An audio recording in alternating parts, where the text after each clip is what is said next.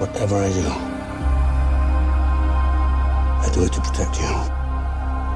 So you understand? I understand.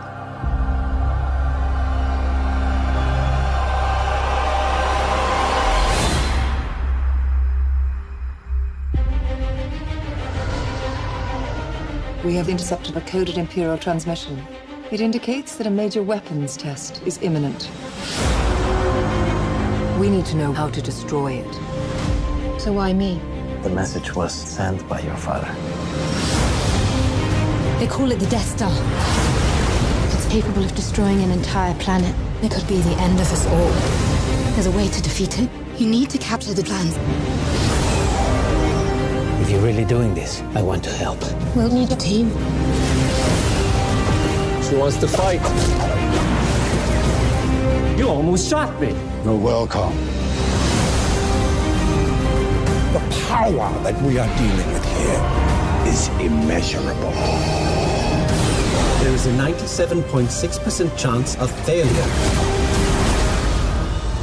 Cargo shuttle, what's your call sign? It's, Rogue One. They have no idea we're coming. Make 10 men feel like 100. They'll take the next chance. And the next. Until we win, all the chances are spent.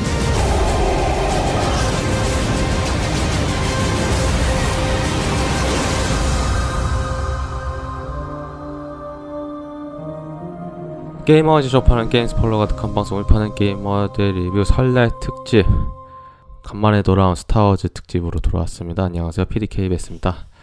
저희 오늘 파는 게이머들 리뷰 SF 전문가이신 여호하나님도 자리에 계십니다. 안녕하세요. 예, 안녕하세요.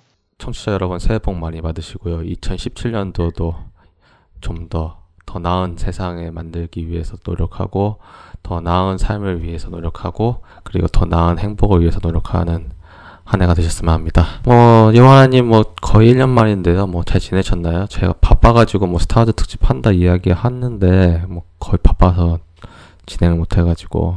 저희 나이대가 한참 바쁠 때죠. 바쁜데, 돈이 하나도 안 되는 그런 상황이라서 더 힘들더라고요. 그러니까. 예.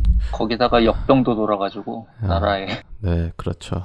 좋은 점은 달걀만 봐도 행복하고요. 나쁜 점은 역시 역병은 나쁘네요. 저는 지금 3일째 굶고 있어요. 어?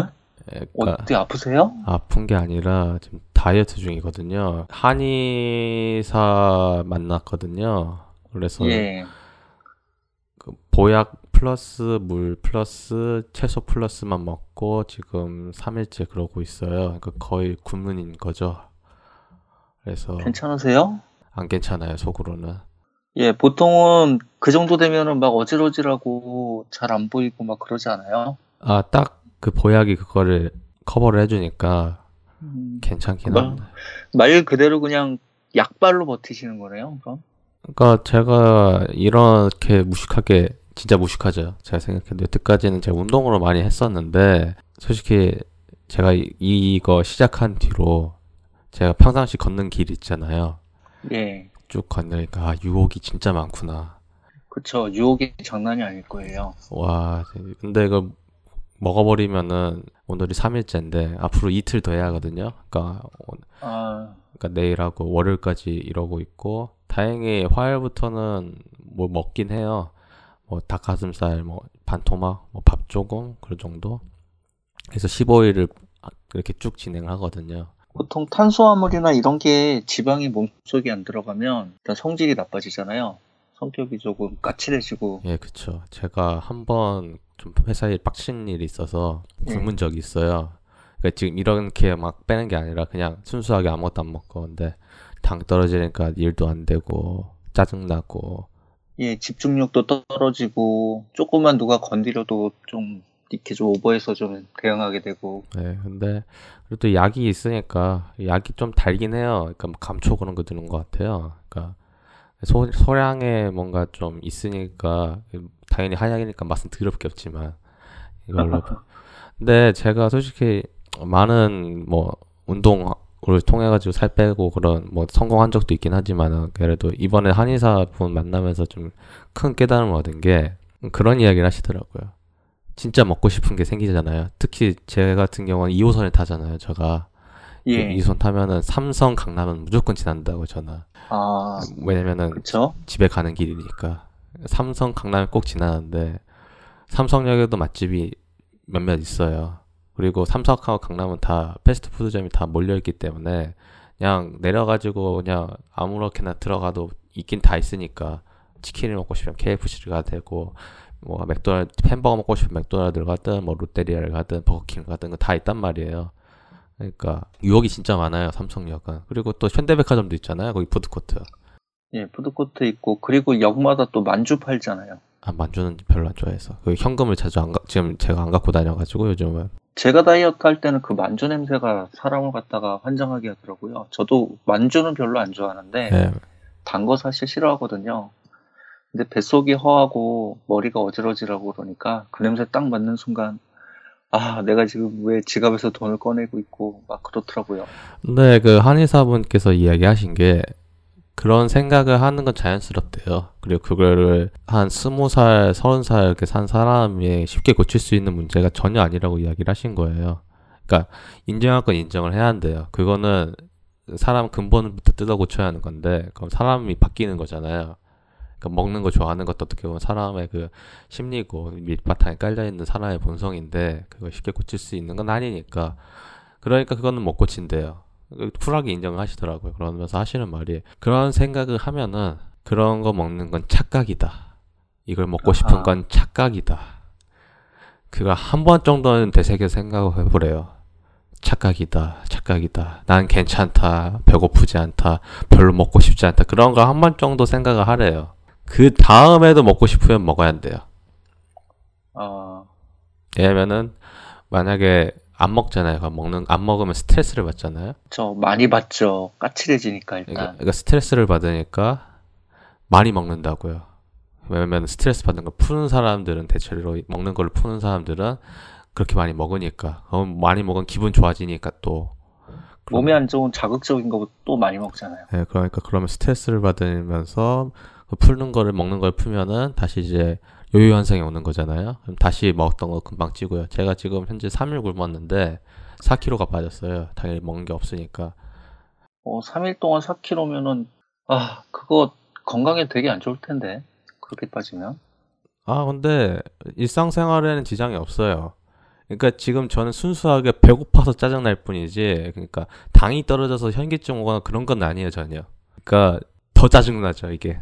그러니까 보통 이러면 현기증 나고 배고프고 막 침대에 누워있고 비빌거리고 그냥 먹을까 말까 고민해야 하는데 야채랑 채소랑 것만 약만 먹는데도 그냥 배고플 뿐이지 그냥 그 어디서 고지방 다이어트라는 거 그런 거 있잖아요.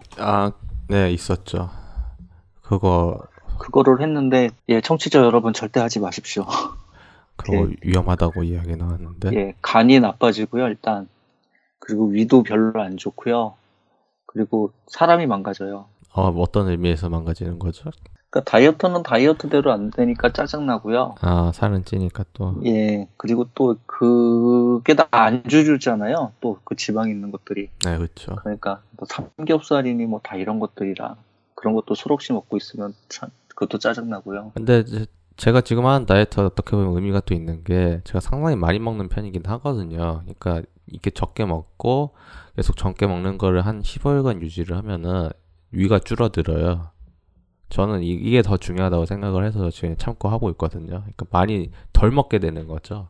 근데 오프라인에서 제가 PD님을 봐서 얘기하는 건데 뵀으니까 근데 다이어트 할 정도로 그렇게 몸이 막 그러지가 않으신데 되게 그 균형이 딱 잡혀있는 그런 몸이었는데 근데 지방이 좀 많이 있으니까요. 검사를 매번 하면은 그렇게 나오거든요. 그러니까 여하튼 노력은 하고 있고 제 생각에는 3일까지 왔는데 내일 어차피 일요일이고 쉬고 월요일이 좀 힘들 것 같긴 해요. 왜냐면 회사를 가니까 그거 제외한다고 하면은 월요일까지 버티면은 어차피 화요일부터는 뭐 닭가슴살이라도 먹으니까 괜찮을 것 같고 이게 장점이 또 있어요. 이게 돈을 안 써요. 아하. 제 돈을 안 쓰죠. 왜냐면 집에서 같이 하는 거니까 채소라든가 그런 건 다 같이 다 사가지고 하니까 제 돈은 안 써요. 그게 좋더라고요. 아, 뭐 그래서 이렇게 된 이상 3월까지 이렇게 한다고 하면은 좀 절약 좀 하고 저금 좀 하고 스위치 살 돈 모으고 해피엔딩 될 것 같습니다. 스위치요? 네, 닌텐도 스위치요. 아, 전 또 집에다 무슨 뭐 또 저처럼 맥 하나 갖다 놓고 이것저것 또 올리시는 줄 알았네. 뭐 연초라서 뭐 다이어트 이야기 좀 해봤고요. 뭐 일단은 저 같은 이런 솔직히 제가 지금 하고 있긴 하지만 진짜 무식하다고 생각을 해요. 그렇지만은 연초니까 참고하고 있고요. 하지 마세요. 하지만 이거는 명심해 주셨으면 좋겠어요. 진짜 착각이다라는 이 문장은 정말 도움이 되는 것 같아요. 왜냐면 제가 시작하기 전에 있잖아요. 이거 시작하기 전에 예. 마지막 날, 그러니까 최후의 만찬이다 생각하고 먹을까 말까 좀 엄청 고민을 했거든요. 그런데도 이 착각이라는 단어로 무사히 안 먹었습니다. 네, 도움이 되더라고요. 그렇게 하시는 분들도 좀 있는 것 같고, 여하튼 그렇습니다. 아, 오늘은 스타워즈 이야기를 당연히 할 거고요. 스타워즈 로그원이 개봉을 했습니다. 원래는 1월달에 개봉이 돼 있다 예정이 돼 있었는데 땡겼죠. 그래서 12월에 예. 개봉을 했고요. 네, 지금은 네, 밀리고 있습니다. 거기다가 로그원 개봉하면서 안타까운 소식도 있었죠. 네, 우리 레아 공주님, 배우 켈리 피셔님께서 이제 돌아가셨죠. 운명을 달리했는데 그 운명을 달리하는 순간에도 스토리도 좀 짠하고요. 거기에다가 또 며칠 간격으로 어머니도 같이. 네, 그만큼 충격을 많이 받으셨기 때문에. 거기다 저는 더 짠했던 게 아침에 그 소식을 듣고 갔거든요, 극장을. 네, 그렇죠. 아, 울컥했어요. 사실은. 네, 뭐 일단은 저희는 뒤에서 더 스포일러를 이야기를 할 거니까 뭐 그건 뒤에서 얘기하겠고, 일단은 영화 현재 상황을 보면은 아 이거 이번에도 느끼는 건데 한국은 스타워즈가 안 되나라는 생각이 들었어요, 이번에도. 그러니까 솔직히 말하면은 12월달 그렇게 그 라이벌만 하는 게 없었거든요, 사실은. 그러니까 그 기간 동안 개봉 당일 뭐 지금은 너의 이름은 하고 뭐 하나가 대판 싸우고 있긴 하지만, 물론 제가 너의 이름을 4번이나 보긴 했지만 그거는 1월 1일부터 본 거고, 로그원 전에는 없었단 말이야. 아무것도 마스터 말고는 없었어요, 영화 개봉한 게. 예. 그런데 안 됐어요, 상당히. 우리나라에서만 그런 것 같아요. 그렇죠. 우리 예. 한국에서만 이런 것 같은데. 주변 사람들한테 물어보면 스타워즈를 그렇게 좋아하지 않는 사람도 재밌었다고 했는데 의외로 선전을 못한 것 같아요. 이거 홍보 부적인 것 같은 느낌도 들어요, 사실은. 그러니까 스타워즈를 좋아하시는 분들은 다 보셨을 거고, 왜냐면 볼 수밖에 없는 게 3하고 4, 그러니까 3.9잖아요, 영화 자체가. 그 갭을 메워주는 거기 때문에. 그렇죠. 이 영화로서 알게 되잖아요. 우리가 데드스타에 대한 정보를 얻기 위해서 진짜 막대한 대가를 치렀다라는 게 어떤 의미인지를 알게 되는 영화니까. 네, 그렇죠. 그러니까 기대를 할 수밖에 없겠고, 그리고 재미도 있었는데 흥행이 안 된 거에 대해 가지고는 좀 아쉬운 면이 있긴 해요. 일단 제다이가 나와서 그런가 그거는 뒤에서 차차 이야기를 하겠고. 제다이가 나오긴 했죠. 네, 나오긴 했죠. 네. 일단은 전체적인 평부터 내리고 시작을 하는 게 나을 것 같아요. 뭐 요한님은 재밌게 보셨나요, 일단은? 예, 저는 이거 아무리 못 줘도 별 4개 반은 줘야 돼요. 4개 반이요? 4개 반 이상이에요. 사실은 5개 주고 싶어요. 아, 저는 냉정하게, 그러니까 스타워즈 팬이 아닌 영화를 좋아하는 사람에서 생각을 하자면은 한 2개 반 정도라고 생각을 해요, 영화만 보면은. 근데 스타워즈 팬이라고 하면은 4개 정도.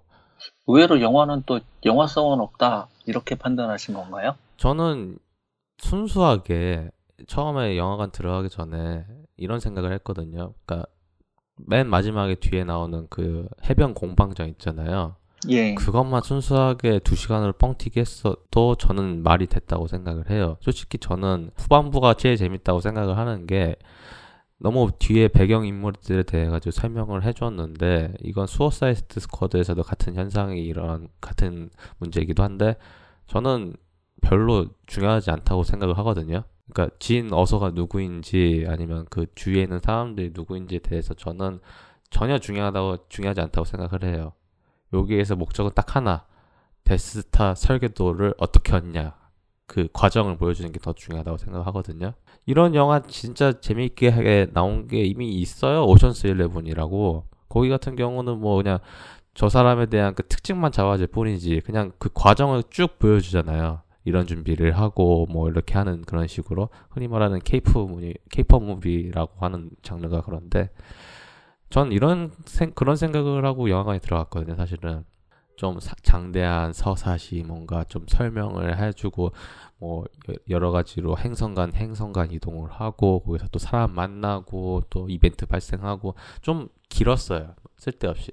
지루하셨군요. 저는 하나도 안 지루했는데. 냉정하게 생각을 하면 전 지루하다고 생각하고 그냥 스타워즈 팬으로는 뭐 여러 가지 행성 가니까 재밌다 생각을 하죠. 그리고 지나가면서 정겨운 인물도 만나고 그 에피소드 4에서 바에서 만났잖아요. 그 한 솔로랑 오비완하고 루크 스카이워커가 만나는데 거기에 시비 거는 사람 있잖아요. 예. 이 지나가죠. 이번에 로그원에서 지나가죠. 슉 하고. 스쳐 지나가는 걸로만 따지면은 알토리토도 지나갔고요. 그렇죠. 3PO도 있었죠. 3PO도 같이 있었고요. 그걸로만 따지면 스쳐 지나가신 분들은 많았죠. 그런 게 좀 약간 아쉬웠어요. 솔직히 저는 집중적으로 이야기를 한다고 하면은 그렇게 하면은 훨씬 더 깔끔했을 것 같다는 생각도 들고 오히려 후반부가 더 중요하다고 저는 생각을 했었거든요.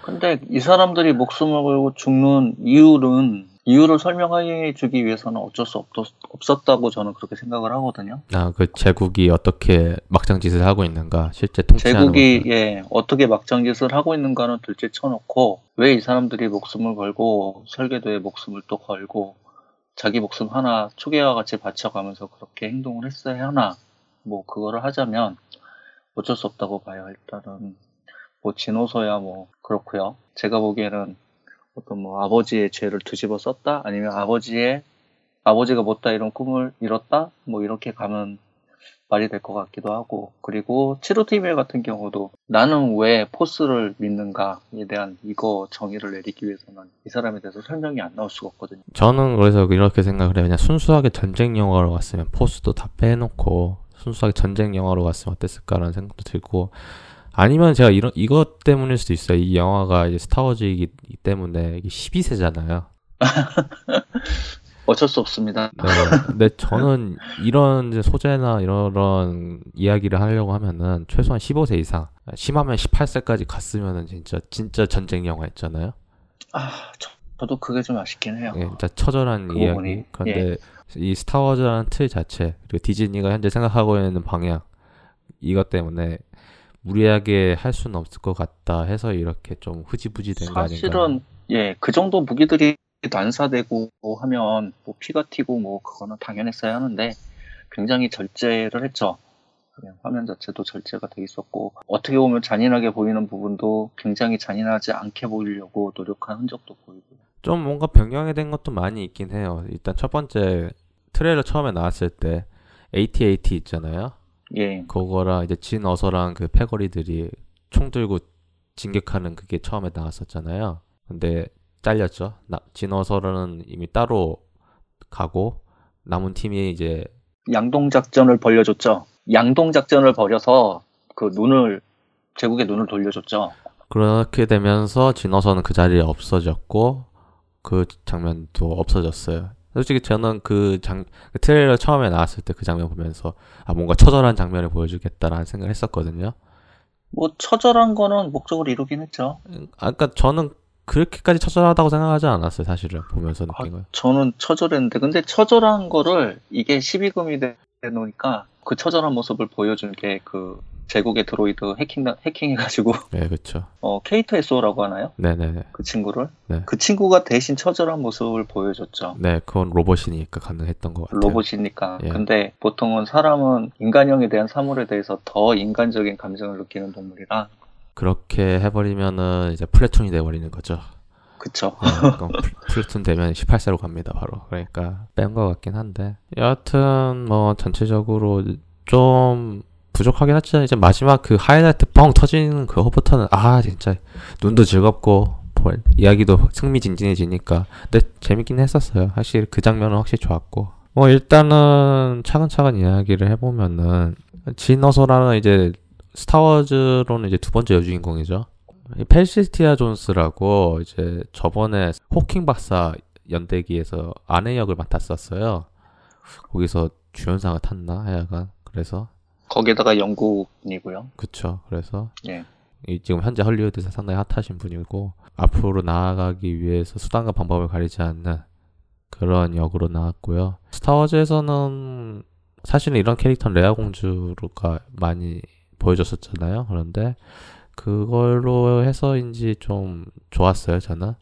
본격적으로 주인공이기도 하니까. 그리고 이 아버지가 있는데 아버지 같은 경우는 갤런 어소 역으로 이제 매즈 맥켈슨 역으로 나왔는데 간만에 선역을 했어요. 왜냐면 최근에 나왔던 그 닥터 스트레인지 같은 경우는 악역으로 나왔죠. 악역 하신 분 많이 하셨긴 했어요. 근데 여기서도 악역은 좋은 역이라고 보긴 좀 어쩔 수 없이 능력이 있는 과학자 역으로 나오셨고요. 그러니까 제국 전에 공화국에서도 촉망받는 과학자였고. 근데 거기서도 그렇고 여기서도 그렇고 뭐 매드 사이언티스트라는 거. 매드 사이언티스트라고 해야 하는지는 모르겠어요. 일단은 굉장히 과격한 사람으로 나오잖아요. 그렇긴 하죠. 하여간 그러니까 네. 언젠간 이 사람들이 이거 만들 거니까 차라리 내가 완성을 하고 그 안에다가 지혜를 심어놓겠다. 아니 함정을 심어놓겠다. 뭐 이런. 네, 그렇죠. 근데 솔직히 스타워즈 에피소드 4를 보신 분들 알겠지만 말도 안 되는 작전이잖아요. 말도 안 되는 작전에 성공을 하긴 했는데 어쨌든 뭐 그렇다면은 이 사람 또한 포스를 믿어야 되고 아직도 제다이가 그 반란군 쪽에 살아남아 있을 거라고 확신을 하고 있었어야 이 함정이 성립을 하는 거죠. 저 같은 경우는 이게 혼자서 진행하고 있는 프로젝트가 아니잖아요. 그러니까 혼자서 진행하는 프로젝트가 아니니까 다들 이제 설계도라던가 다 돌려볼 거 아니에요. 돌려보다가 이거 흠이 있어요. 이러면 안 될 것 같아요. 라고 이야기를 하면은 고쳐질 수밖에 없는 거잖아요. 그러니까 자기만 해가지고 그냥 넣는 게 아니라 거기에 있는 제국 전체를 속여야 하니까 그나마 할 수 있는 것 중에 최선을 한 게 그거인 것 같다는 생각이 들었어요. 전체 프로젝트를 속이기 위해서는 함정이기는 하지만 네. 이것이 내부에 있는 약점이기 때문에 그쵸. 밖에선 어떤 공격을 해도 여기가 무너질 리는 없다. 뭐 이런 그런 가설도 뭐 성립은 할 수 있겠네요. 그러니까 프로젝트 회의를 진행하는데 이런 흠이 나왔을 거 아니에요. 어차피 지금 여기에 있는 그 매즈 맥켈슨 갤런 아서 같은 경우는 프로젝트 장이니까 그거 괜찮아. 거기에 뭐 소행성이 박히지 않는 이상 괜찮을 거야. 물론 소행성 대신에 로켓이라 하긴 했지만 여하튼간에 그래서 그 틈을 만들어주는 역으로 나오셨고요. 포레스트 휘데커가 이제 소우 게레란가 그 반란군 과격파로 나오죠. 전 솔직히 이분도 연기 상당히 잘하시는 분인데 좀 비중이 좀 상당히 적어가지고 좀 아쉬웠고. 비중도 적은데다가 좀 의외였어요. 모습도 의외였고 거기다가 마스크도 하고 있었고 그리고 이미 한때는 날리는 반란군 그러니까 뭐 게릴라 중에 한 명이었을 수는 있는데 게릴라 지도자 중에 한 명일 수는 있는데 이미 망가질 대로 망가져가지고 저는 그 매드맥스의 그 퓨리로드에서 우리 트럼프 닮으신 분이 나오잖아요. 그분 살기 위해 가지고 산소호흡기 달고 다니잖아요. 그거랑 좀 겹쳐 보이더라고요. 물론 그분처럼 악덕하진 않지만은 이것도 어떻게 보면 좀 약간 흠인 게 좀 비중이 좀 별로 없다 보니까 그냥 좀 흐지부지 넘어가는 것 같아요. 좀 아깝기도 하고. 참고로 이 캐릭터는 이제 스타워즈 레벨스 있잖아요. 예. 현재 디즈니 3D 애니메이션 진행 중이고 있는데 거기에서 잠깐 나온다고 하더라고요. 이미 그 클론워즈에서도 나왔는데 클론워즈에서 나왔던 캐릭터인데 이제 시간이 더 지나가지고 좀 이제 늙었던 그 사람의 모습으로 나온다. 성우도 같아요. 포레스트 휘데커도 그대로 쓴다고 하고 디즈니니까. 그리고 뭐 디즈니이기도 하지만은 그 북미 같은 경우는 이제 배우들이 성우하시는 경우가 많이 있으니까요.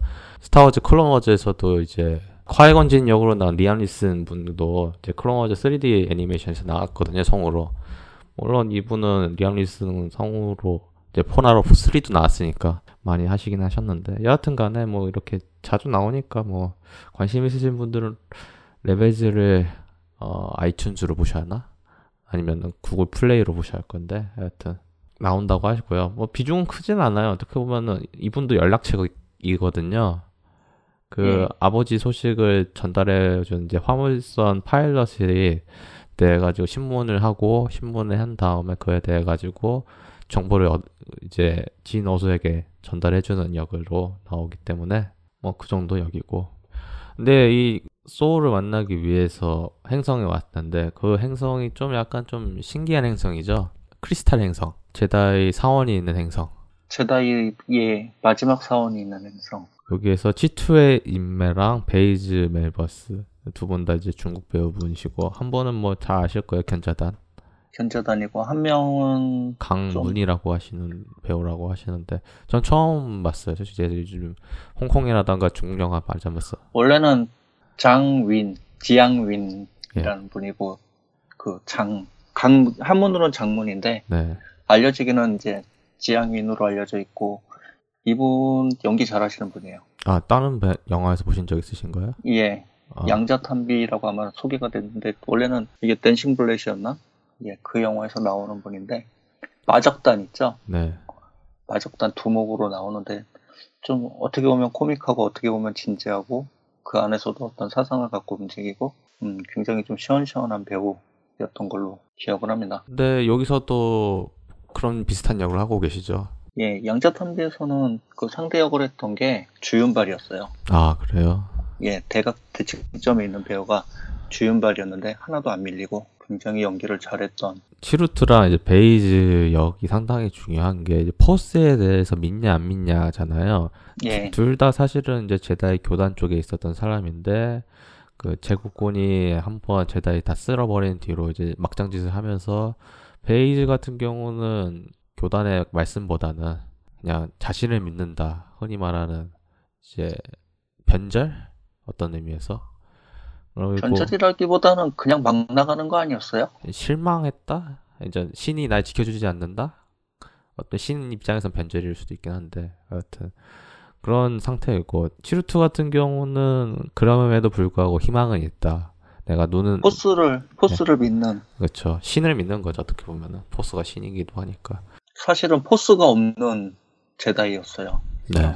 일단은 장님이었고. 그렇죠. 장님인데. 누구도 아마 장님이라고 생각할 수가 없는 그 움직임. 약간 포스 센스티브가 있는 것 같긴 한데, 그거는 뭐 나온 건 아니니까 정확하게. 그 정도면 그 안 보이는 눈 갖고 말도 안 되는 일을 잘 벌리잖아요. 그렇죠. 거의 뭐 그 데어데블급으로. 사실은 라이트 세이버만 있었으면은 아마 상대방이 레이저건 쏴도 블러스터 쏴도 그거 다 막아냈을 것 같은 느낌? 저는 그냥 발차기만으로도. 견자단의 발차기로만으로. 발차기 쓰는 건 안 나왔잖아요, 이게. 저번 스타워즈 얘기에서 아마 둘이 얘기하다 나왔는데, 일단 이분은 나오는 그 자체가 이미 제다이가 나온 거랑 다를 바가 없다. 그렇죠. 그런 얘기를 했었잖아요. 근데 네. 역시 그랬던 것 같아요. 저는 납득이 안 됐어요. 이 사람 마지막 장면이 네. 치루토의 마지막 장면이 납득이 안 됐어요. 어떤? 사실은. 아. 되게 내가 보기에는 저렇게 굳이 저렇게 죽을 필요가 없잖아. 그런 생각이 들었어요. 저는 어차피 희생한다는 그 장면을 보여주기 위해서 뭔가 좀 과감하게 한 것 같아요. 그러니까 총을 쓸 수 있는 상황도 아닌 것 같으니까 이렇게 되면서. 치루파하고 베이즈는 제가 보기엔 그래요. 억지로 죽었어요. 아. 그게 좀 마음에 안 들었어요. 뭐 어떤 처절함을 연출하기 위해서는 이해는 하는데, 장면상으로 봤을 때는 이해가 안 됐어요. 사실 저러기서 저렇게 죽을 사람들이 아닌데 죽었다라는 느낌? 가장 좋은 건 탈출하는 거이긴 한데, 탈출하는 거 자체는 시나리오에 넣지 않다 보니까. 그리고 탈출을 하면 안 되죠. 그러면은 4, 5, 6의 그 지축이 흔들려 버리니까. 어떻게든 그 행성에서 끝을 내야긴 했다고 생각을 하고, 그나마 나왔던 타입전이 그런 것 같긴 해요. 여하튼 그렇게 만나고요. 뭐 이게 뭐 제국군 화물선 파일럿이 있긴 한데 나중에 변절을 하긴 하죠. 뭐 그거는 뭐 넘어가고. 이렇게 해서 처음에는 원래 이 팀의 목적은 진 어소를 데리고 소울을 만난 다음에 정보를 얻고, 정보를 토대로 진 어소의 아버지 갤런을 죽이러. 갤런의 암살 작전이었죠. 원래는 그렇죠. 최종 목적은 갤런 어소를 찾은 다음에, 위험한 사람이고 위험 분자인데다가 현재는 제국군에 협조를 하고 있고, 그 무기 또한 심상치 않은 무기를 만들고 있으니, 뭐 이를테면 김정은의 핵폭탄을 만드는 프로젝트 책임자 뭐 이런 역할을 하고 있으니 죽여 없앤다. 후한 없애기 위해서. 원래는 이제 그 이제 의회파 있잖아요. 의회파 입장에서는 갤런이 이걸 의회에서 증인을 한 다음에 제국에 대한 그 무기라든가 그런 걸 막으려는 속셈이었어요. 좀 저희가 종종 있는 사실이긴 한데, 지금 제국이긴 하지만 의회는 존재하거든요. 물론 박정희 때도 그랬긴 했지만 지금도 그렇지만, 여하튼간에. 우리 둘 다 너무 반정부주의인 것 같아요. 아, 뭐 그래도 뭐 국회는 열심히 하고 있으니까 이번 국회는 그때랑은 다르죠 지금은. 그러니까 하여튼 희망은 있는데, 스타워즈 세계관에서 의외 같은 경우는 제 역할을 할 수가 있지 않아요. 지금 뭐 이야기만으로도 뭐 나오긴 하지만은 뭐 손발이 묶여 있는 상태죠. 그러니까 뭐 이미 그때 법안이 통과됐을 때부터 질러버린 게 문제긴 하지만, 여하튼 암살을 하러 가긴려 하지만은 이미 제국 내에서도 이 누군가 이 정보를 원래 뿌린다라는 걸 채취를 했어요, 사실은. 그래서 이번에 그 테스트로 행성을 도시만 날리잖아요. 네. 도시 날리면서 이 프로젝트는 성공이다 자축하고 있는 상태에서 좀 유명하고 이제 스타워즈 에피소드 4를 보셨던 이제 타킨 총독이라고 해야 하나요? 총독이 맞나? 일단은 번역상으로는 그렇게 나옵니다만. 이분 이 배우가 이미 돌아가셨기 때문에 어쩔 수 없이 CG로 나왔어요. 참고로 이렇게 CG로 나온 캐릭터가 두 명이 있는데 하나가 이분이신데 어떠셨나요? 솔직히 많이 나오긴 했잖아요. 그러니까 처음에는 좀 그런 게 있었는데 저도 짠한 네. 그런 게 느껴졌는데 네. 워낙에 라스트 씬이 너무 강렬해가지고. 아, 전 처음에 짱 만나서 이야기를 하잖아요. 예. 굳이 그 면대면으로 봤어야 했나라는 생각이 전 처음에 들었거든요. 이 아무리 그 CG 기술이 좋다고 해도 어색함이 있긴 해요. 완벽하게 할 수는 없다고 전 보거든요. 그 타킹 같은 경우는 좀 심했다고 전 생각을 해요. 처음에 같이 발사하는 장면에서 그거 보여주는 건 상관이 없다고 봐요. 어쩔 수 없으니까. 테스트 이제 모의 프로토타입을 시험하는 자리니까 그 현장에 있어야 하는 건 맞다고 저는 생각을 하는데, 문제는 그 처음에 첫 장면 있잖아요. 그건 저는 예. 그냥 홀로그램으로 떼었어도 괜찮다 생각을 하고 있거든요. 굳이 그 정도 사람을 만날 필요는 없었다. 만날 필요도 없었고 굳이 그 자리에서 솔직히 지금 계급상으로는 타킨이 더 높잖아요. 그리고 그 사람은 단순히 현장 책임자일 뿐이고, 물론 그 현장 책임자는 자기가 이 데스타를 운영하게 될 거라고 믿음을 갖고 있었지만은 뭐 현실은 시궁창이었고, 그렇다고 하면은 전 차라리 그냥 홀로그램으로 그거 많이 했었잖아요. 사실은 스타워즈에서 홀로그램으로 회의하는 거 많이 있었는데 그렇게 했으면 좀 더 자연스러웠다고 생각을 하고, 후반부에 나온 그 CG의 어색함도 그냥 그린이 넘겼을 거라고 전 보거든요. 개인적인 생각인데. 저 하나도 안 어색했는데. 아, 그래요? 어색하셨어요? 전 어색했어요. 저는 괜찮았는데 의외로 옛날 모습과는 다르게 카리스마가 있다는 것에 좀 골 때리긴 했는데 다스베이더가 없어서 그랬는지 모르겠는데. 그렇죠. 베이더가 없긴 했었죠. 그 뭐랄까 다스베이더의 자리 대리인 역할을 한 거잖아요. 뭐 이야기상으로는 이 타킨하고 베이더하고 서로 이제 라이벌 관계로 돼 있는 걸로 저는 알고 있어요. 공식적인 곳에서는 타킨이 최고긴 한데 비공식적에서는 베이더가 또 캡장이잖아요. 바로 황제 밑에 있으니까. 그 황제 바로 아래에다가 다스베이더가 총사령관 아니었나요? 그건 타킨 죽은 뒤인 걸로 알고 있어요. 타킨이 데스타랑 함께 날아가잖아요. 그러니까 그 뒤에 에피소드 5부터 그렇게 된 걸로 알고 있는데, 아니면은 좀 메일 좀 보내주시고요. 여하튼 저는 좀 아까 아쉽긴 했는데 여하튼 그랬고요. 뭐 어차피 크게 역할은 하지 않으세요, 이 자리에서는. 그러니까 네. 뭐 이럴테면은 쏴라 정도? 쏴라 정도, 그렇죠. 네. 쏴라 정도 역할이니까 뭐 비중은 그렇게 안 컸는데. 네. 이 사람의 실제 역할은 이거죠. 오슨 클레닉, 그러니까 그 데스스타 만든 사람을 찍어 누르는 역할. 프레스로의 역할이 이 사람의 진짜 역할인 거고. 그러니까 갑이죠, 갑. 예, 갑이죠. 외주를 받아서 왜 기간 내 처리를 못하냐고 들들 볶죠. 보면서 좀 불쌍했어요. 저도 그런 경우가 있어서. 오슨 클레닉 같은 경우는 이제 저기 SI 업체 사장님이나 아니면 사장님 정도 딱 맞겠네요. 전 PM 생각했는데. 그 SI 업체, 그러니까 이거를 받은 사장님, 니네 회사에 많이 투자해줄게. 이번 것만 성공하면. 실패. 그래서 이거 자기가 이 프로젝트 해가지고 자기가 이제 추가로 엄청난 파괴력을 지닌 엄청난 힘을 갖고 있는 그냥 요새잖아요. 그거에 대한 권한만 있으면은 이제 바로 이제 다음으로 넘어갈 수 있는데 결국은 그거를 타키한테 뺏기니까 그에 대해 가지고 베이더에게 찾아를 가죠. 뭐 행성은 뭐 많이 보셨을지피 뭐 무스타파인가? 이름이 기억이 안 나. 애가 그 용암 행성으로 가요. 그 저주받은 행성. 베이더가 탄생한 행성이라고 이야기가 나오고 있는 그 행성에서 처음으로 뭐 베이더가 휴식할 때 장면이 이제 에피소드 5 같은 경우는 옷을 입은 상태에서 헬멧만 벗고 있는 경우가 한 번 나왔었잖아요. 그런데 이번에는 완전 갑옷 다 벗긴 상태에서 휴식하는 거를 보여줬어요. 좀 신기하긴 했어요. 아, 저렇게 하는구나. 갑옷 자체가 상당히 불편하잖아요. 그러니까 때로는 저렇게 모든 걸 벗는 상태에서 그대로 안에 있는 것도 말이 된다고 생각을 해요. 그러니까 처음에 그 트레일러에서 나왔던 그 원통형 튜브 안에 있는 사람이 처음에 여러 가지 추측이 나왔었잖아요. 첫 번째는 황제다 이야기가 나왔었고, 두 번째가 이번에 에피소드 7에 나왔던 그 스노크 이야기도 있었는데, 마지막이 이제 다스베이더인데 이제 베이더가 맞는 거였고, 날아다니고 포스 자유자재로 쓰고 라이트 세이버 잘 쓰고 블라스터로 그거 다 막아내고, 그쵸. 거꾸로 되돌려주기도 하고, 뭐 완전히 재림이던데요? 다스베이더의 재림이라고 해야 되나요? 그거?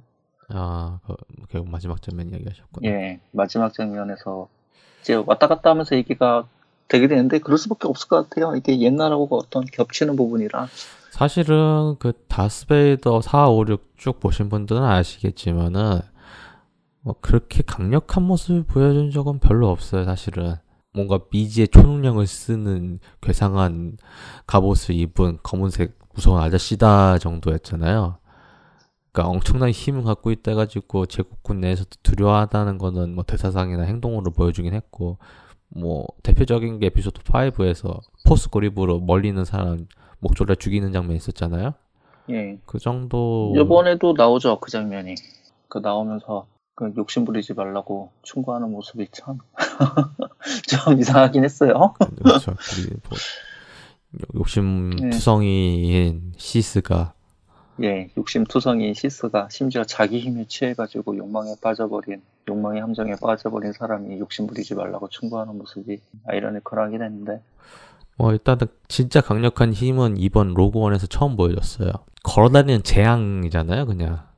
못 막고, 일반인들은 못 막는 수준에. 일단 나오는 그 순간은 얘는 치트죠. 최근에 이제 EA에서 나온 스타워즈 배틀프론트라는 게임 있잖아요. 거기서 이제 영웅으로 다스베이더가 될 수 있는데 그 장면을 그대로 영화상에서 보여준 느낌이었어요. 블라스터 다 튕겨내고, 포스 그립 쓰고, 날아다니고, 그 광선검 맞으면 한 방에 죽고. 인상 깊었어요, 상당히. 진짜 짧았는데 처음으로 보여준 거니까. 예. 그게 좋긴 좋았어요. 그런 의미에서 후반부 장면은 상당히 의미가 많이 있는 게 많긴 하죠. 그 사람으로 인해서 더 처절했죠. 그렇죠. 일단 뭐 베이더는 이 정도로 하고, 이 암살 계획은 어떤 의미에서는 성공은 하긴 합니다만은 아버지의 경고를 듣고 해당 설계도를 얻기 위해서 설계도가 모여있는 제국군 도서관이라고 해야 하죠. 라이브러리니까 네. 도서관이 맞을 것 같긴 한데 네.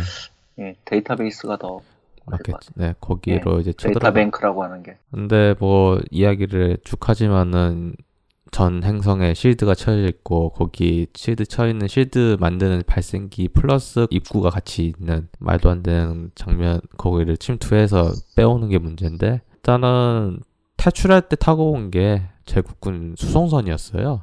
그래서 그거를 이용을 하자고 이야기를 했고, 당연히 이제 저항군 같은 건 민주주의로 지금 움직이고 있는 조직이잖아요. 그렇기 때문에 당연히 회의를 소집을 하고 민주주의의 전형적인 걸 보여주죠. 한쪽은 된다 안 된다 하면 안 된다 이야기를 하고, 항복해야 한다 이야기도 나오고, 항복해야 될 때도 나오고, 저항해야 된다 얘기도 나오고, 믿을 수 없다 얘기도 나오고, 좀 그랬어요. 그거 보면서 똘똘 뭉쳐서 싸워도 그 시원찮을 판에.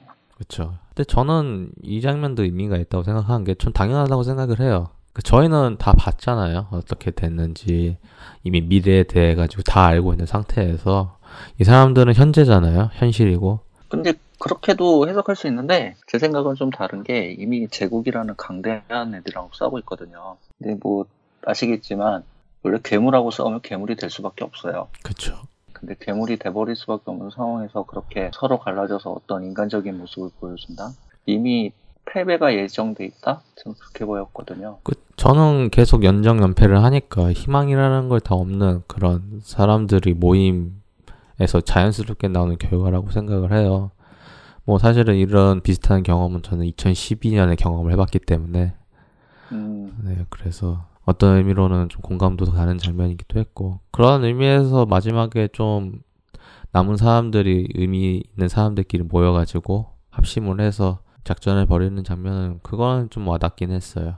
덕분에 힘이 뭉쳐지지 않은 상태에서 강제로 작전을, 그래서 비극이 너무 대가를 더 치른 것 같아요. 그래서 그렇죠. 뭐 제대로 준비는 안 되긴 했지만은 저항군 내에서도 이제 비밀 조직이라고 해야 하나요? 첩보부. 저항군을 위해서 수많은 암살하고 정보를 빼돌리고 그런 걸 처리했던, 어떻게 보면은 뭐 CIA, 블랙워터 같은 조직에 대해 합류를 해요.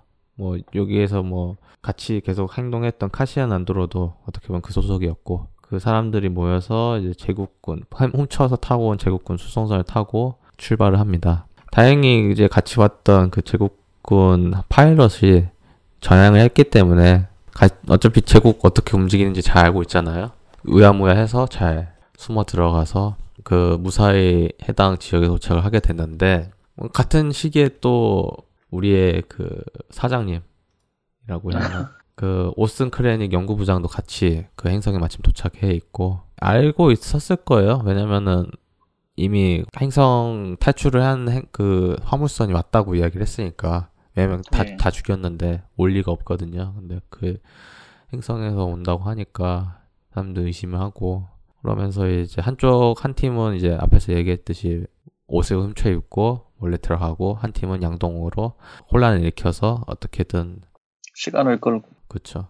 그러다가 이제 그 저항군 이제 통신을 통해서 그 소식을 듣죠. 그 제국군 데이터베이스에 저항군이 들어왔다고. 그래서 몇몇 사수에서 그 좀 약간 강경한 입장의 사람들이 모여가지고 해당 메파라고 불러야 되겠죠. 네. 그래서 한 저항군 플릿이죠. 플릿급 시 출동을 하게 되고, 그리운 얼굴들이 많이 나와. 여기서 레드 5가 왜 자리가 공석이 되는지 나오죠. 그리고 그 에피소드 4에서 봤던 파일럿들도 많이 나오고, 그거 제가 알기로는 그 에피소드 4에서 썼던 걸 그대로 복각해서 썼다고 이야기를 하더라고요. 오. 네. 그러니까 좀 CG는 아니고 똑같이 보이긴 하는데 그립다고 해야 하나. 어쨌든 레드월 리더 나오잖아요. 거기서 너무 좀 그랬어요. 그 장면들이 데이터 하나 얻으려고 진짜 초기화 같이 없어지기 시작하는데 꼭 저렇게 가야 되나. 그런데 저는 진짜 인상 깊었던 거는, 솔직히 제가 그 깨어난 포스가 별로 안 좋았던 게, 함대전을 별로 안 했잖아요. 함대라고 해봤자 그냥 소수의 그 엑스윙 편대 들어가가지고 그냥 뻔하게 싸운 거 보여줬을 뿐인데, 여기서는 제대로 된 함대전이 보여주니까 그게 상당히 좋았어요. 저는 뭐 그 장면 인상 깊지 않나요? 그 뭐지, 실드 제너레이터에서 엑스윙이 왔다 갔다 하고, 진짜 본격적으로 함대전 하는 거였잖아요. 이번에 스타디스토를 2대랑 함대전 하는 것도 상당히 좋았었고, 마지막에 거기에 나왔던 거 그 콜벤 나오잖아요. 해마이드 콜벤. 네, 그게 멋있었죠. 거기서 처음 보여준 것 같아요. 원래는 그러니까 하이퍼스페이스 돌입을 하면은 공간 대 공간으로 이동한다, 그런 개념으로 저희는 처음에 생각을 그렇게 했었거든요. 근데 진짜 빛의 속도로 날아간다는 걸 이번에 처음 보여준 거잖아요. 예. 그거랑 그렇게 하면서 스타디스토리에 부셔지는 그 장면은 정말 좋았어요. 그거 하면서 같이 실드도 날아가지 않았나? 그런 것 같은데. 그거는 와이잉의 실드를 없앴죠. 아, 와이잉. 이온 캐논 쏴가지고.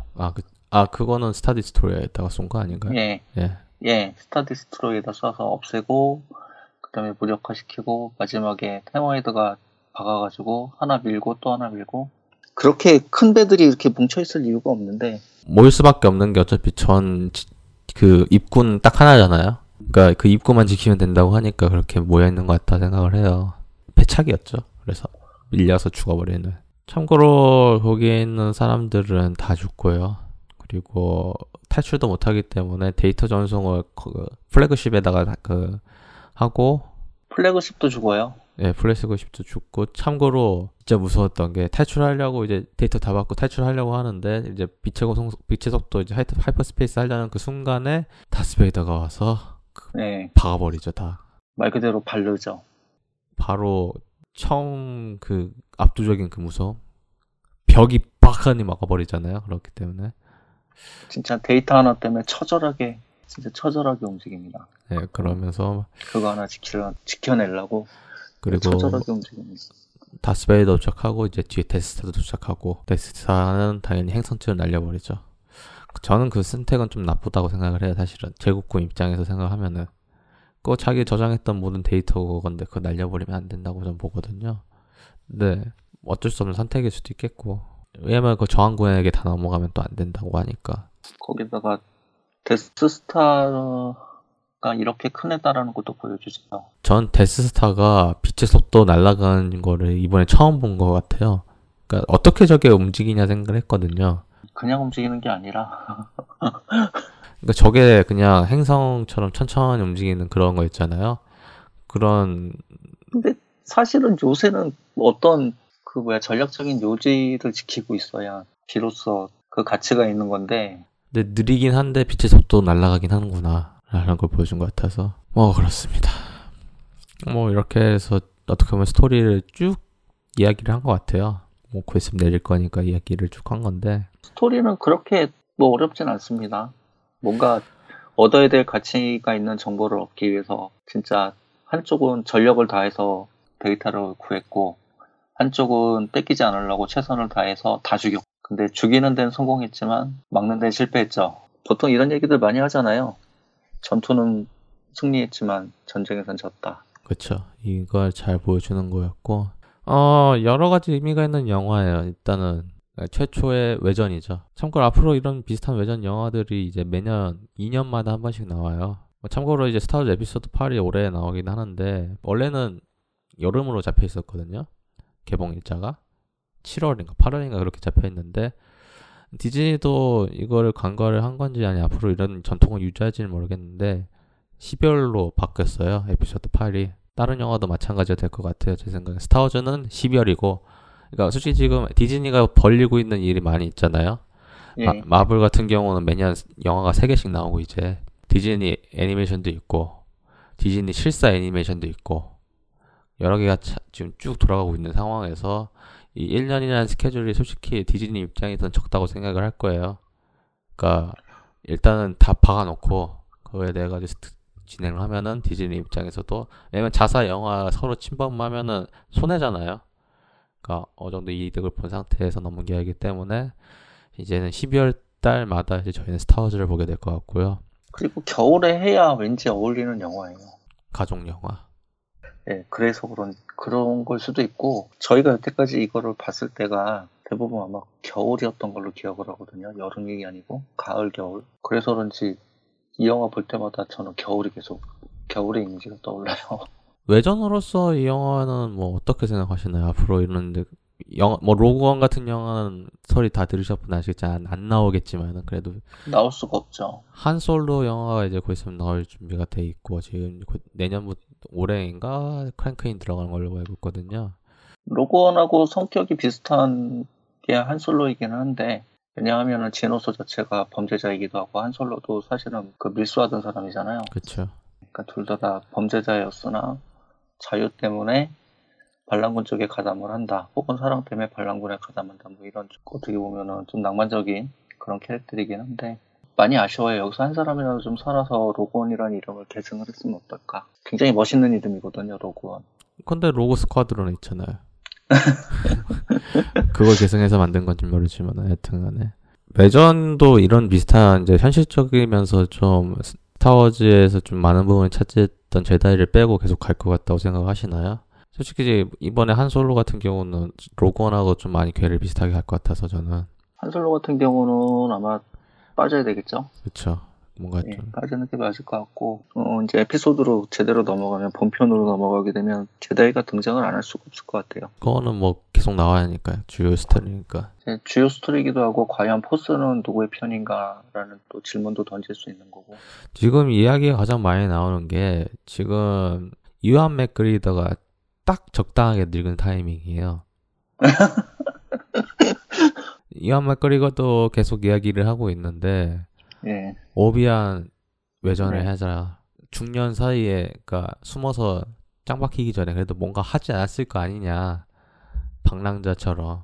그리고 이게 영화 중간 중간에 본편에 나오는 사람들이 이제 카메오로 출연하기도 하고요. 거기다가 이제 그 사람들은 또 지금 누군가 보호하고 있다라는 뉘앙스 풍기는 그런 대사들도 간간히 나옵니다. 그러니까 오비안은 아직 살아있고 당연히 살아있죠. 네. 에피소드 4까지 살아있죠. 살아있고 오비안이 약하다고 생각하시는 분도 계실 텐데 아니에요. 절대 안 약하죠.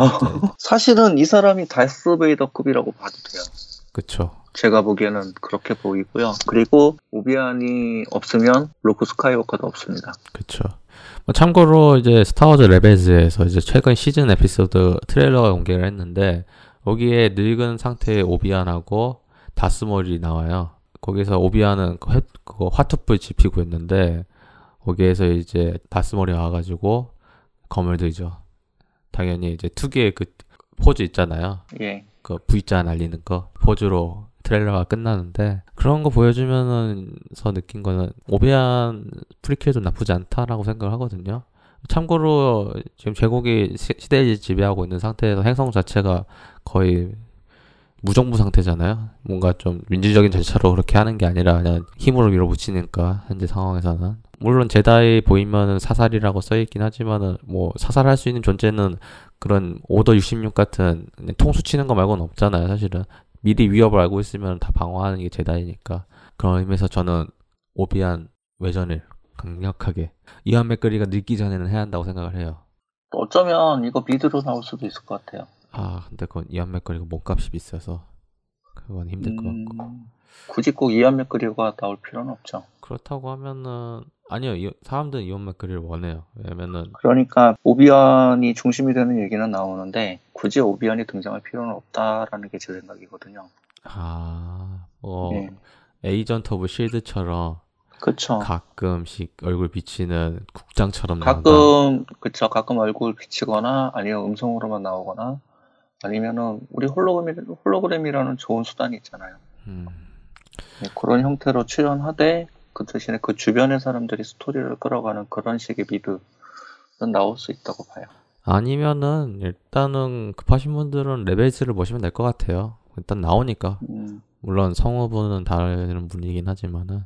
일단 나오니까 그거 보시면 될 것 같고 뭐 짜잘한 재미들이 또 많습니다. 여기 보면은 과연 데스스타가 쏘는 그 뭐라고 불러야 될까요? 레이저요? 그 행성 파괴 병기? 네. 슈퍼레이저? 네.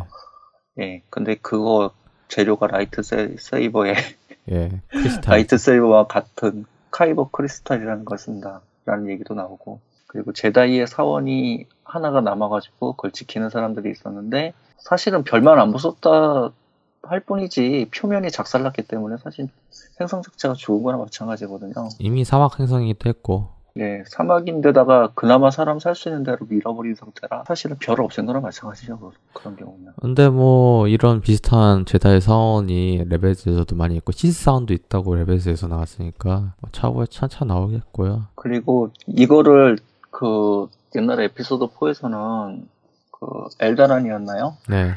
예, 엘다란 맞죠? 네, 맞을 거예요. 예, 그거 날릴 때는 한순간에 날아갔거든요. 그렇죠. 요번 같은 경우는 굉장히 리얼하게 보여줍니다. 별이 어떻게 죽는지 그거 맞고 실시간으로 이제 서서히 사라지는 걸 보여주죠. 그러니까 약하게 쐈을 때랑 세게 쐈을 때랑 감동이었어요. 사실은 아 저렇게 끝장나는구나. 그것도 있지만 대기권 빛의 속도 날아가기. 그것도 있었고, 예. 그것도 가능할까 안 가능할까 이야기 많이 나왔었잖아요. 근데 사실 데스스타 정도 되는 질량이면 뭐 그딴 거 쏠 필요도 없이 별에 가까이만 가도 돼요. 특히 바다가 있는 행성 같은 경우는 아주 치명적인 재앙이에요. 그렇지 않나요? 그렇죠. 그러면 중력에 의해 가지고 물 자체에 예, 중력에 그 인력 때문에 물이 쫙 끌어당겨졌다가 얘가 싹 갑자기 이제 광속의 속도로 멀어지는 그 순간 인력에 의해서 끌어올려졌던 물이 제자리를 찾아가면 뭐 그다음서부터는 재앙이죠. 뭐. 영화가 아쉽긴 하지만은 재미는 확실히 있고요. 후반부 확실히. 그러니까 한 번 정도는 보시길 권해요. 솔직히 뭐 요즘 뭐 액션 영화 같은 경우는 별로 없었으니까. 예, 카시안이 임무를 포기하고 인간성을 되찾는 장면도 참 재밌어요. 그 정보부에 있는 사람들은 인간성을 잃을 수밖에 없거든요. 그렇죠. 거기다가 어린 나이에 제국군에 의해서 고아가 된 상태로 계속 제국하고 싸워왔으면 아까도 말씀드렸지만 괴물하고 싸우면 괴물이 될 수밖에 없습니다. 근데 그 괴물이 이미 돼버린 마음이 말라버린 카시안이 어떻게 또 인간성을 갖고 진어서와 함께하나 또 이런 또 참 애매모호했어요. 둘이 뭔가 저 어떤 로맨스가 나올 것 같기도 했는데. 네, 전 로맨스 들어갔으면 좀 그랬을 거고. 그리고 MMO예요, 그죠? 네. 약간 MMO야? 근데 저는 그게 딱 적당하다고 생각을 해요. 사랑은 아니고.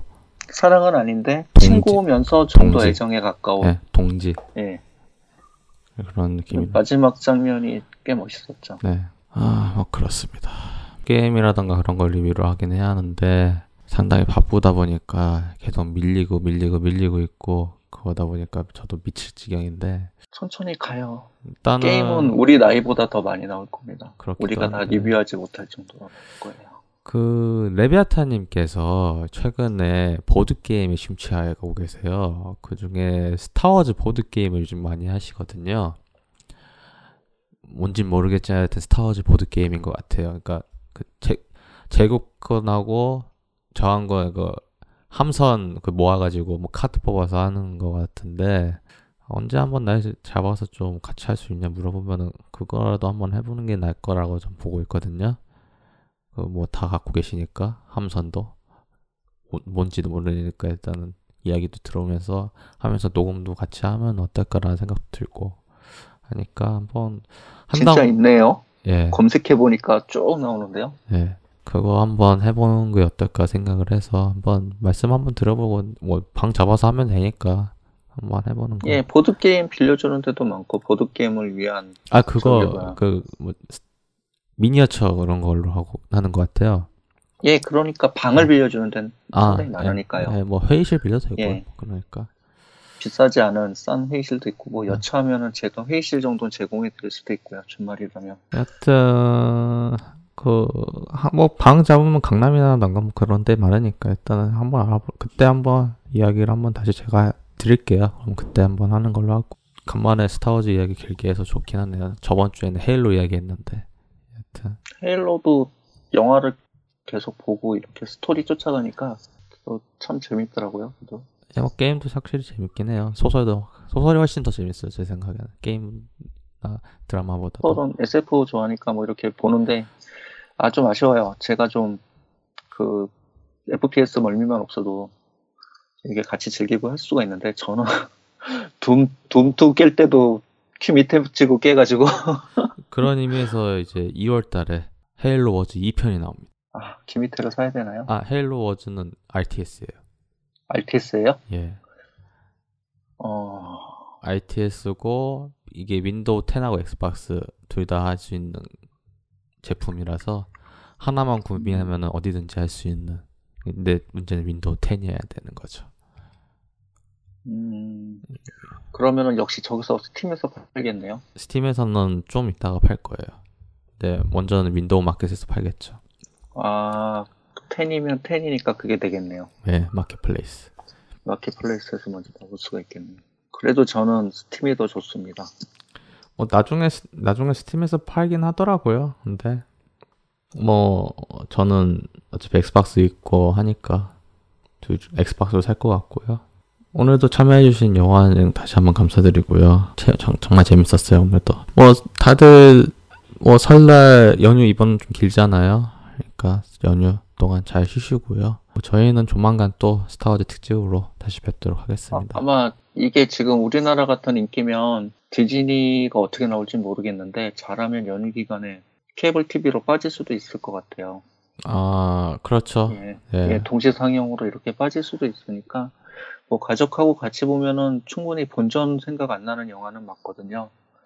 예, 그래서 기회가 되신다면 꼭 한번 보시는 거를 권하고 싶네요. 이게 잘 만들었습니다. 잘 만든 거고 그리고 아마 뭐 PD님께서도 말씀하셨는데 제 생각은 그래요. 그 처음에는 약간 지루하게 느껴질 수도 있는데 그게 다 필요에 의해서 약간 지루한 거고요. 그리고 실제로 영화는 마지막입니다. 마지막이 어떻게 끝나고 최종적으로 종단의 내용이 어떻게 끝나냐 그건데 이거는 굉장히 감동적이에요. 생각보다. 꼭 보시기에 추천하지만 제가 이거 편집은 아마 설날 때 끝냈을 거니까 어떻게 될지 모르겠고요. 아마 설날이 끝난 다음에 나오겠죠. 좀 웃기긴 하겠네요. 한꺼번에 또 많이 올라오겠군요. 예, 근데 뭐 제 여건상 현재 회사 일하고 같이 하고 있는 것 자체가 진짜 힘들어요. 그러니까 노력은 해보겠습니다. 이해갑니다. 노력은 우린 해보겠습니다. 참 인연도 웃겨요. 예. 집은 서로 반대편에 있고 직장도 서로 반대편에 있죠. 야, 그렇습니다. 이상 게이머가 출판하는 게임스폴로와 컴방송 울파는 게이머들의 리뷰 설레 특집 로그원 스타워즈 스토리 마치도록 하겠습니다. 청취하신 분들 감사드리고요. 새해 복 많이 받으세요.